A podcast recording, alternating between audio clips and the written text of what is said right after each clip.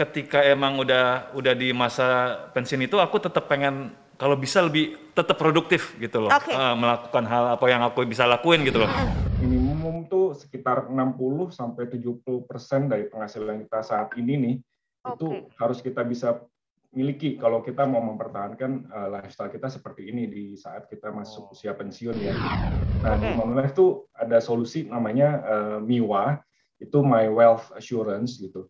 Nah dengan solusi ini kita bisa gunakan untuk uh, membantu dalam perencanaan. Selamat datang di Duit, podcast yang membahas seputar pengelolaan keuangan.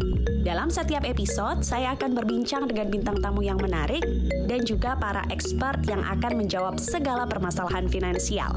Bersama saya Deris Kita, inilah Duit.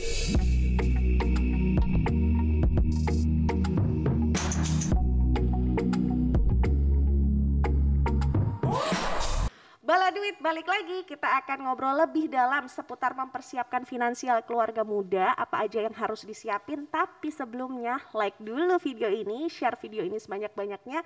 Subscribe YouTube channel Manulife Indonesia dan kunjungi juga website Manulife Indonesia. Nah Mas Henry aku balik lagi akan bertanya-tanya. Kira-kira kalau mau merancang eh, pos-pos finansial gitu ya untuk keluarga muda itu tuh yang harus disiapin apa aja sih? Oke, eh, giliran saya nanya lagi nih ya, Mbak Dea boleh ya? Oh, oke, saya diinterogasi, saya gabut hari ini. Oke, silahkan Mas Henry.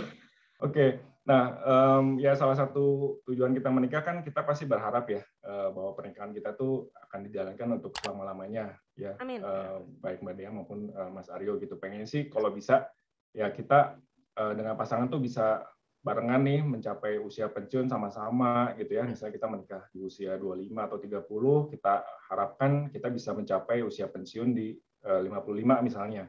Nah, Mm-mm. Nih, eh, dia udah punya bayangan belum sih kehidupan masa tua nih seperti apa gitu ya? Kan tadi udah sempat mikir, wah anaknya belum lahir tapi udah mikirin apa sempat juga udah mikirin pensiun nih. Eh, dulu tuh aku mikirnya kalau pensiun itu ini dulu banget ya Mas Henry dulu. Nanti aku ceritain yang sekarang.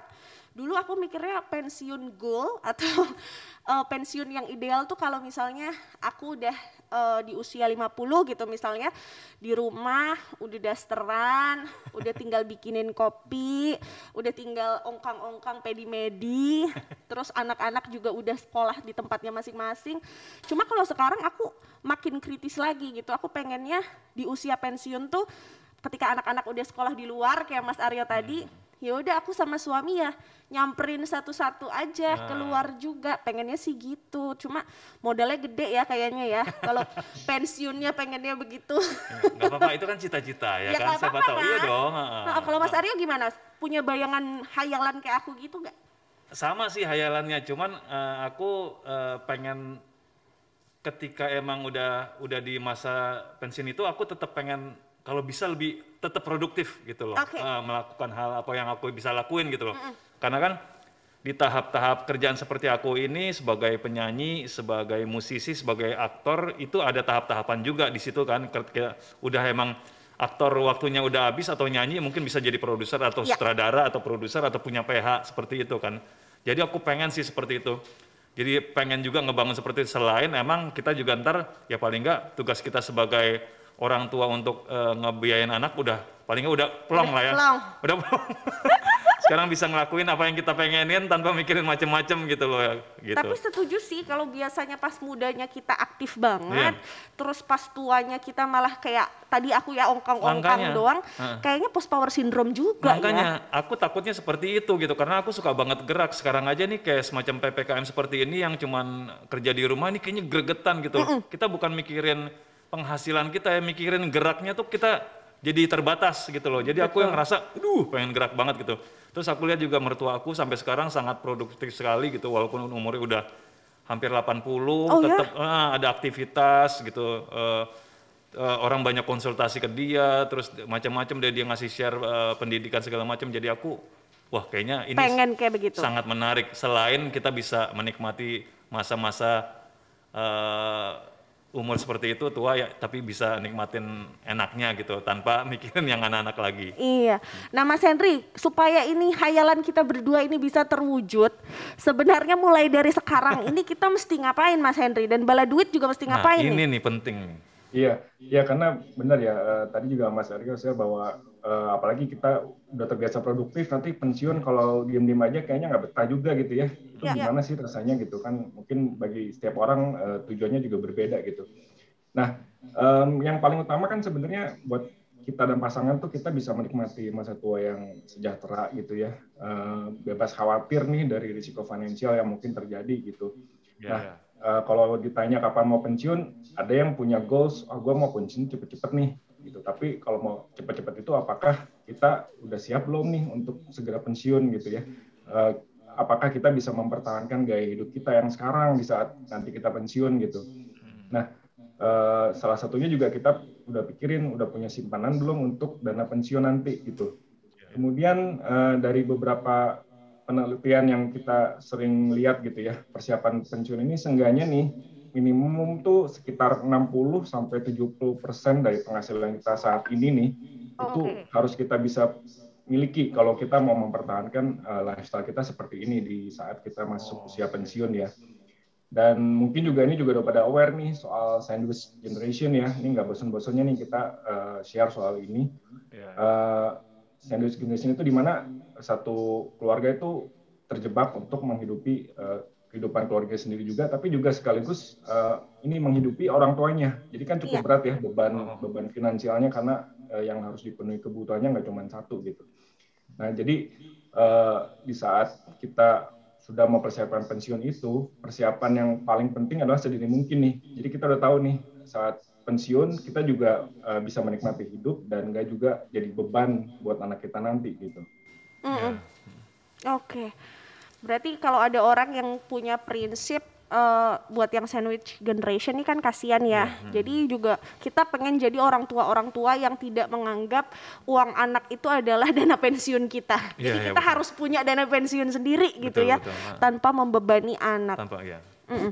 Oke, Mas Henry, kalau misal nih, tadi sudah sempat kita singgung gitu di awal bahwa kalau eh, usia, kan kita nggak pernah ada yang tahu. Mas Aryo anaknya tiga, saya baru mau satu. Mas Henry berapa? Satu, ya kan? Kita sudah punya buntut nih mas, sebentar lagi. Kalau misal amit, amit, amit, amit, usia kita ternyata tidak sepanjang itu tapi kita juga nggak pengen anak kita terhenti masa depannya. Apa yang harus kita lakuin? Ya itu benar banget ya poin yang sangat penting yang kadang-kadang kita juga eh, nggak kepikiran di saat kita lagi yang berpikir yang enak-enak gitu ya. Ini Mm-mm. poin sangat penting dan perlu direnungkan gitu. Apalagi buat pasangan muda yang baru punya anak gitu ya. Kan kita nggak pernah tahu tuh tadi ya eh, risiko dipanggil Tuhan atau eh, ada risiko kehidupan lainnya gitu. Itu kan sangat mendadak gitu. Dan kalau kayak gitu, sementara kita belum nyiapin sesuatu nih untuk eh, cita-cita buat anak-anak kita nanti gitu, itu kan akan sulit ya buat kita semua gitu. Nah, salah satu caranya adalah kita juga punya asuransi jiwa supaya Hmm. yang penting kita juga udah punya peace of mind nih. Jadi kita udah nggak usah worried atau khawatir lagi nih bahwa nanti kalau kita kenapa-kenapa, eh, what will happen to my family gitu ya. Kita pastiin eh, setelah kita nggak ada pun eh, keluarga kita bisa tetap berlanjut kehidupannya gitu. Kira-kira. Oke, asuransi jiwa Mas Aryo jujur aku sih belum punya ya asuransi jiwa. Kalau dari Mas Aryo sendiri udah nyiapin belum? Kira-kira kalau amit-amit Iya. harus eh, berpulang dulu, anak-anak kan tiga nih. Iya, iya. Nyiapin apa Mas Aryo? Udah, itu ada sih udah ya, cuman istriku yang ngurus. Oke, Nah, itu- Menteri Keuangan ya. Jadi semua istriku ya kalau masalah asuransi segala macam. Paling kita lebih ke itu lagi seperti aku bilang selain kita mempersiapkan itu asuransi itu, kita juga mempersiapkan kepada anak-anak untuk Oke. eh, ngebangun mental mereka seperti aku bilang. Itu juga penting. supaya mereka tahu bahwa masa depan kamu ya kamu gitu yang ngatur entah semuanya kamu harus bisa manage waktu manage eh, uang kalau udah punya penghasilan dari sekarang gitu loh walaupun kita udah siapin gitu loh jadi aku nggak mau punya anak yang mentalnya manja seperti Ya. itu sih. Aku takutnya seperti itu kan mereka. Karena kan kita nggak tahu ya karakter anak-anak ya. Gitu. Jadi kita benar-benar ngebangun mental mereka sampai sekarang yang pokoknya kamu usaha terus jangan males jangan jadi selain kita mempersiapkan asuransi itu atau finansial kita tetap mental anak-anak juga harus. Oke, saya sih eh, mungkin saya senasib sama istrinya Mas Aryo ya. Ya. Apa-apa saya yang ngurus. jadinya. Jadi kayak eh, mohon maaf Bapak tinggal bayar gitu. Ibu yang bayar doang, daftar ya. Ibu daftar ini, daftar anu, dokumennya banyak banget, bingung gitu. Makanya itu kadang-kadang kalau nggak tahu ya, kalau aku sih ya mungkin aku anak band kali ya. Anak band kalau ngelihat yang kayak banyak kertas-kertas seperti itu, aduh aku bingung. Kontrak Iya. aja kita diizinin sama manajer gitu. Cuman istriku untung kalau kayak ituan dia paham lah. Oke, Ah. jadi bagi-bagi tugas. Bagi-bagi tugas. Biar papa nggak usah Iya, pulang, iya. istri ngurus dokumen Setuju. gitu. Jangan Tapi- papa nggak pulang, papa juga yang ngurus dokumen. Juga. Oke. Tapi aku setuju sama Mas Henry apa-apa tuh emang tetap awalnya emang harus ada persetujuan kita berdua sih. Ya Mas ya. Itu yang paling penting kesepakatan. Aku aja kadang-kadang hal simpel lah. Kadang-kadang punya uang tiba-tiba aku orang eh kita buat ini aja terus kadang-kadang istri mungkin kan lebih tahu keadaan rumah kan Betul. papa nggak pulang lagi Papa kan nggak pulang. Iya kan nggak pernah tahu. Pas Benar. tahu cuman pas hari itu doang. Cuman kan biasa kan eh, ibu posisinya lebih eh, tahu eh, Iya. keadaan di rumah kan. Jadi aku oh iya benar juga akhirnya ya udah kesempatannya akhirnya seperti itu. Diskusi dulu Nah. sama Menteri Keuangan. Menteri Keuangan, Menteri Pariwisata, liburan ya dia satu semua. Dia jadi satu semua. Terima kasih ya para pria atas kepercayaannya kepada kami. Berat loh tugasnya berat loh sebenarnya itu Mandia ya kan berat juga tugasnya. berat, Berat juga. ya, benar benar. Berat juga, apalagi kalau lagi nggak ada, wah itu makin berat lagi. Kalau lagi nggak ada yang masuk gitu ya, wah itu lebih berat. Mendingan berat ngatur ada duitnya gitu loh. Kalau nggak ada duitnya, wah berat banget loh Mas Kayaknya Henry. kayaknya ngatur apa kayak halu gitu ya. Ini nggak ada kok ngatur apa. Kok minus gitu ya, aduh. Sedih banget ya, ini bala duit ini ada sisipan curhat di dalam sini. Jadi ya semoga bala duit mengerti ya kenapa. Oke, Mas Henry ada pertanyaan lagi nggak nih buat kita berdua? Oke, mungkin eh, tadi kita udah dengerin ya eh, soal persiapan untuk anak gitu. Nah, ini satu hal lagi nih yang kira-kira mungkin boleh dibilang mirip ya. Em, pengen tahu aja pendapatnya Mbak Dea atau Mas Aryo nih, perlu nggak sih kita udah apa siapkan eh, warisan nih untuk Aduh. anak-anak kita nanti gitu. Aduh, deg-degan ya kalau udah ngomongin gitu ya. Mas Aryo dulu deh. Oke. Kalau aku Kan Mas Aryo dibagi tiga. Iya. Ya. aku nggak mikir ke situ sih aku nggak terus, terus terang aku jangan maksudnya nggak mikir maksudnya aku ya tetap aja menjaga semua kebutuhan anak-anak seperti apa segala macam yang mereka butuhkan sekarang aku aku adain semuanya kita cukupkan lah gitu Oke. loh. entah ntar eh, akhirnya ke depan bisa menjadi warisan bagi anak-anak ya itu ntar ya emang kita kita lihat aja nanti cuman ya aku seperti aku bilang tadi aku tetap eh, eh, tidak berpatokan itu, aku pengen anak-anak benar-benar mandiri aja gitu loh untuk usaha seperti itu gitu. Jadi jangan sampai dia bergantung dengan hal-hal yang nggak penting gitu yang yang eh, yang seperti itu maksudnya nunggu warisan atau segala macam aku lebih suka kalau anak-anak itu benar-benar mikirin Udah deh lu gak usah tahu deh. Gue siapin apa lu iya, gak usah tahu nggak deh. usah tahu gitu ya. ntar kalau ini ya, ya pokoknya ntar lihat aja gitu cuman jangan berpikiran ah ntar kan gua ada ini gua ada itu dan segala macam kan justru mikirnya ke belakang gitu loh aku Iya. pengen mereka, mereka mikir ke depan gitu loh Oke, kalaupun nanti ada, Iya. ya itu bonus aja buat mereka. bonus aja buat mereka Nah, Oke. karena aku selalu kok sama mereka tuh eh, bilang sampai sekarang kalau kamu ntar kerja kamu benar-benar harus punya produk sendiri Hmm. kamu harus benar-benar punya perusahaan sendiri gitu loh jadi kamu kerja benar-benar ngolah itu semuanya gitu loh Ja- jadi biar kamu benar-benar ya udah kamu ntar cita-cita harus seperti itu gitu Oke, aku juga sebenarnya belum mikir sampai sejauh itu sih Mas Henry. Cuma dalam hati pasti aku pengen banget meninggalkan sesuatu untuk keturunanku, Hmm. Iya. tanpa mereka harus tahu deh, iya. gitu ya. Aku pengennya tuh nyiapin sesuatu sama suami sehingga ketika aku sama suami harus memang berpulang, paling tidak kita ninggalin sesuatu deh, gitu. Hmm. Iya, betul. Hmm. Walaupun bukan untuk bukan untuk mereka apa ya, eh, bukan untuk menanggung hidup mereka. hidupnya mereka Heeh, tapi paling tidak ada kenang-kenangan paling dari nggak nggak minus-minus amat Iya, paling enggak jangan ngerasain ke ibunya deh, ya. nah, harusnya tuh emang kita meninggalkan warisan ya, Mas Henry. nah kita mau nanya nih Atau Mas Henry nih ini hukumnya sebenarnya Ah, ah, nggak perlu juga nggak apa-apa. ah, ah. Oke, ya sebenarnya mau tinggalkan warisan atau enggak gitu ya, itu juga sebetulnya nggak ada salah atau benar ya. Jadi itu juga semua tergantung dengan eh, rencana dan keputusan financial eh, masing-masing, terutama ya kesepakatan antara suami dan istri ya untuk mikirin ke depannya seperti apa gitu. Nah, namun pada umumnya ini kan jadi kebutuhan uh, mayoritas keluarga di Indonesia nih ya, dan ini juga yang jadi fokus kita di Manulife nih dalam menyediakan solusi untuk kebutuhan ini gitu. Nah, okay. di Manulife tuh ada solusi namanya uh, MIWA, itu My Wealth Assurance gitu.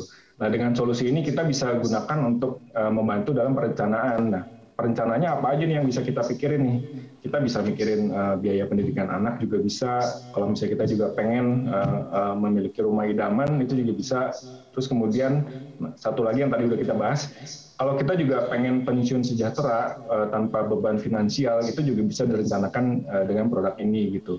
Okay. Dan warisan juga bisa gitu. Nah, jadi buat keluarga muda nih yang udah mulai mempersiapkan uh, perencanaan keuangan, uh, solusi ini bisa menjawab kebutuhan-kebutuhan tadi dan itu juga balik sama prioritas masing-masing keluarga kan tentunya beda-beda ya. Kalau ya. Mbak Dea saat ini lagi mengandung mungkin yang paling utama adalah pendidikan gitu.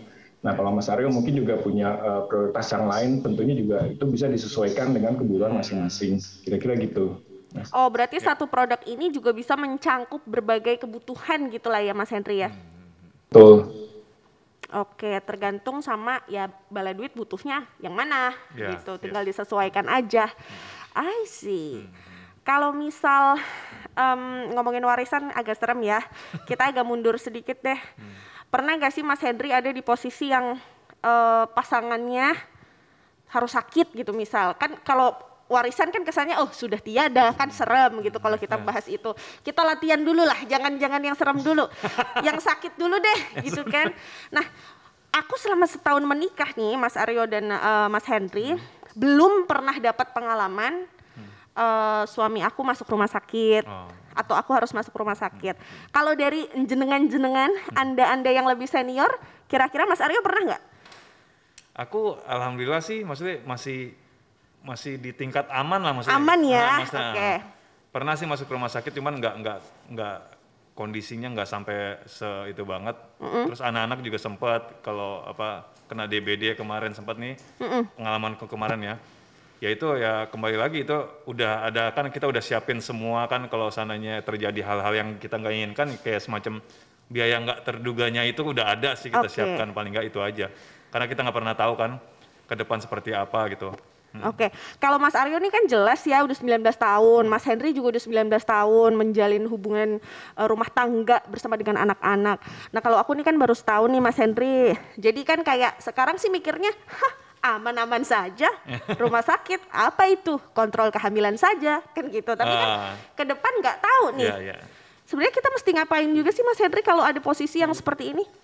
Ya itu betul betul ya Mbak Dea sama Mas Aryo ya. Apalagi Mas Aryo juga bilang kita nggak pernah tahu kapan kita sehat ya. Walaupun kita udah coba uh, jaga diri kita, yeah. uh, misalnya dengan pola hidup sehat, olahraga dan sebagainya. Tapi kan kita nggak pernah tahu nih kayak sekarang juga uh, pandemi betul. dan lain sebagainya. Kita nggak pernah tahu apakah uh, kita akan sakit atau uh, tetap sehat terus kan gitu ya. Kita nggak yeah. tahu gitu. Yeah. Nah buat pasangan keluarga yang misalnya nih kebetulan uh, dia karyawan gitu ya dan punya fasilitas uh, asuransi dari Eh, kantor mungkin nggak terlalu khawatir gitu soal biaya perawatan karena pasti sudah tercover gitu oleh kantornya gitu. Nah gimana kalau uh, kita nggak punya asuransi kesehatan yang ditanggung oleh kantor gitu. Nah uh, di sini baru orang pada aware kan oh iya ya penting banget nih kalau punya proteksi kesehatan gitu. Jangan ya. sampai nih semua harta yang udah kita kumpulin nih uh, yang susah payah gitu akhirnya habis untuk biaya rumah sakit hmm. gitu. Apalagi kalau sampai membebani uh, orang lain sampai kita pinjaman dan lain sebagainya gitu. Jadi kita sebaiknya udah mempersiapkan punya uh, asuransi kesehatan juga dalam hal ini gitu. Oke, mempersiapkan juga asuransi kesehatan ya. karena nggak pernah ada yang tahu. Betul, ya. Apalagi kalau Mas Henry sih ada yang cover pasti Manulife ya kan, kantoran lah. Kalau model-model kita nih nggak punya kantor ya kan Mas? Benar banget. Ya nggak sih? Dan pasti bala duit juga di rumah ada yang sama kayak kita iya, pekerjaannya yeah, yeah, tuh Uh, bukan pekerjaan kantoran gitulah yeah. ya, tapi pekerja lepas yang semuanya mesti diurus sendiri. Iya, betul. Gitu. Jadi tadi saran dari Mas iya. Henry yeah. buat yang kalau misalnya bala duit sudah di cover sama kantornya, nggak ada salahnya juga kan bikin lagi ya Mas. Bikin lagi. Untuk uh, apa mengcover supaya iya. jauh lebih Betul. lengkap lagi. Itu ibaratnya kayak seperti kayak semacam tindakan preventif ya mas ya. Mm -mm. Nah, karena kita ke depan kan kita nggak pernah tahu kan terjadi seperti apa. Siap-siap aja gitu kan. Persiapan tuh bagus. Nah. Ya, apalagi kalau misalnya dari kantor itu kan mungkin uh, ada uh, limit misalnya gitu ya, yes. dan ternyata biayanya lebih besar dari limit tersebut. Nah, akan akan lebih bagus kalau kita juga punya uh, opsi menambah asuransi kesehatan kita. Yeah.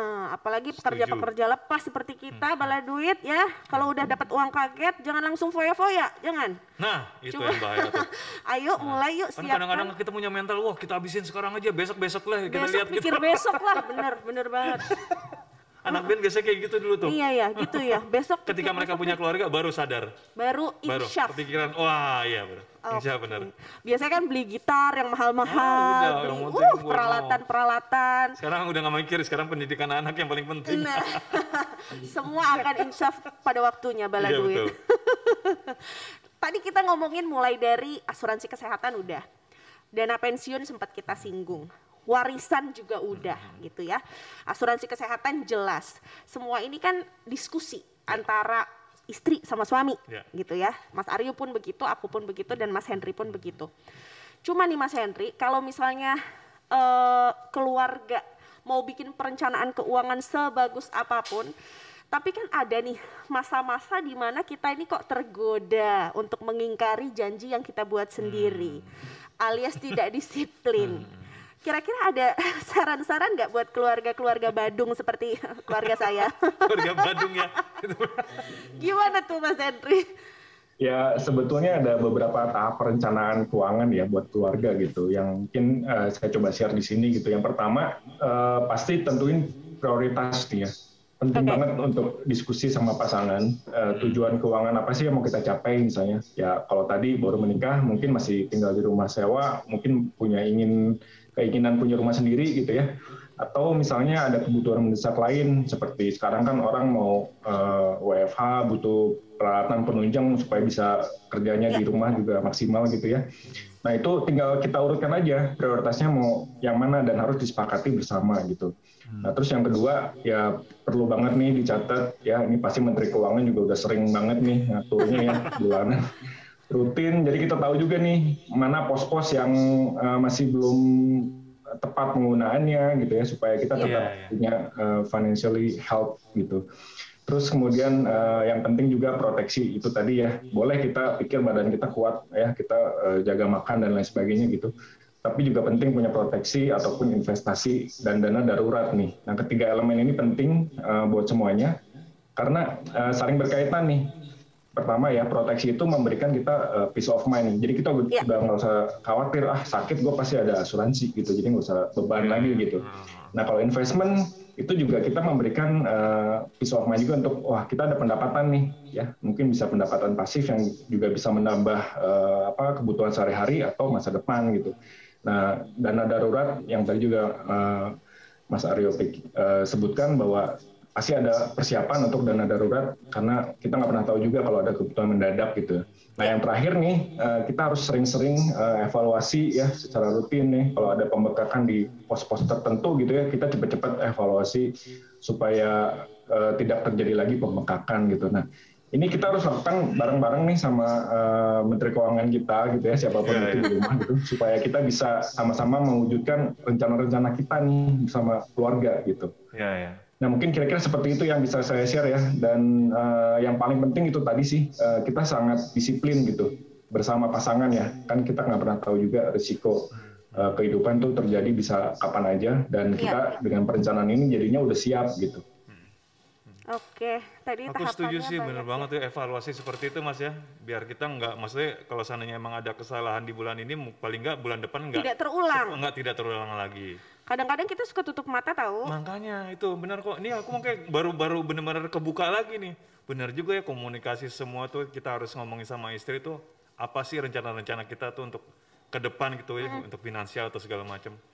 Iya sih, kadang juga uh, aku pun ngerasain sih kalau ada pembengkakan tuh seakan-akan nggak pengen lihat aja kayak iya, iya. ah udahlah bulan depan juga pasti nah, akan kita kadang-kadang kayak gitu itu masalah mental sih kadang-kadang tuh ya. Mental kan mental ya, sebenarnya. Ya, Mau duitnya sebanyak apa pun kalau mentalnya begitu-begitu terus ya boncos-boncos juga nggak sih? Makanya.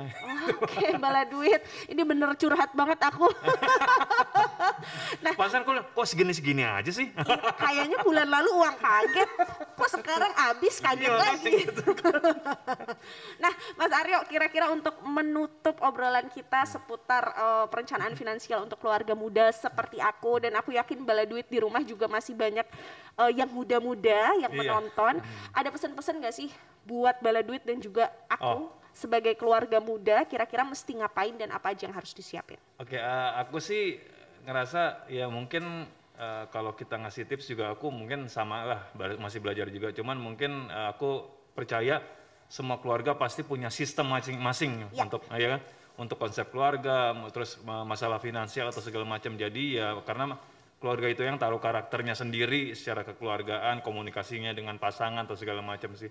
Dan yang paling aku pa- kasih masukan karena aku ada pengalaman Eh, kita nggak pernah tahu ntar anak-anak akan jadi seperti apa gitu secara pendidikan kayak sekarang anak-anakku ini yang bisa udah memikirin macam-macam ya itu mending-mendingan kita siapkan dari sekarang gitu loh se sebanyak-banyaknya lah untuk finansial paling nggak kalau seandainya emang anak kita apalagi zaman sekarang kan kadang-kadang kan milenial ini banyak banget kerjaan-kerjaan yang tiba-tiba Ya. ya atau segala macam yang bisa bisa dijadikan profesi untuk anak-anak nah itu paling nggak kita ntar udah siap gitu. Oke.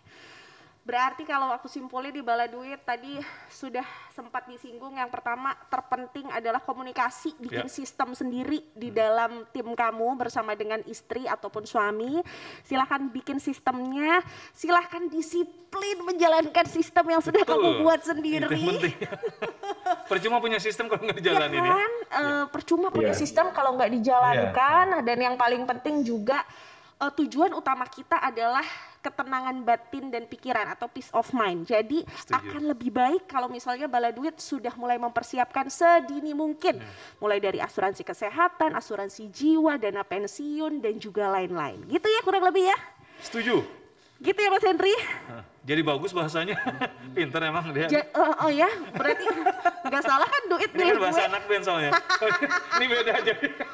Ya, aku tuh bisa lah menjadi metal bisa, jadi gini juga bisa ya, tergantung request. Iya. Mas Hendri, terima kasih banyak waktunya sudah ngobrol barengan aku dan Mas Aryo. Ya. Semoga sehat selalu ya Mas Hendri. Sehat selalu Mbak Dea, Mas Aryo. Terima kasih udah hadir.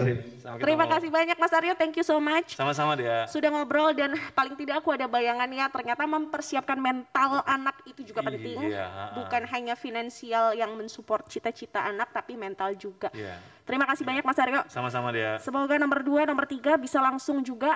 Menyusul kakak-kakaknya full dibiayai. Jadi Iya. Semoga persiapanku juga cukup buat mereka. nggak apa-apa dong, Iya bisa dong, ya kan? pasti bisa ya. Setelah ini kan kayaknya pandemi udah mulai berakhir dan Mas Aryo juga akan nggak pulang lagi kan? Iya. Kabarnya gitu ya, harapannya ya. lagi ya. Oke, terima kasih banyak ya Mas Aryo ya.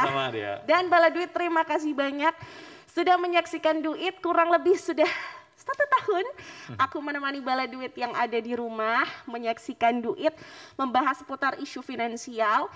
Aku pamit undur diri ya Bala Duit, tapi Duit nggak akan ke mana-mana. Duit akan tetap menemani Bala Duit dengan eh, pembahasan-pembahasan seputar finansial. Kalau misalnya Bala Duit punya request yang pengen dibahas kira-kira topiknya apa, atau Bala Duit juga pengen, oh bintang tamunya siapa ya? Bala Duit bisa request di DM kita atau di Twitter kita di @duit underscore Metro TV. Oke, terima kasih Bala Duit. Sampai jumpa. dipersembahkan oleh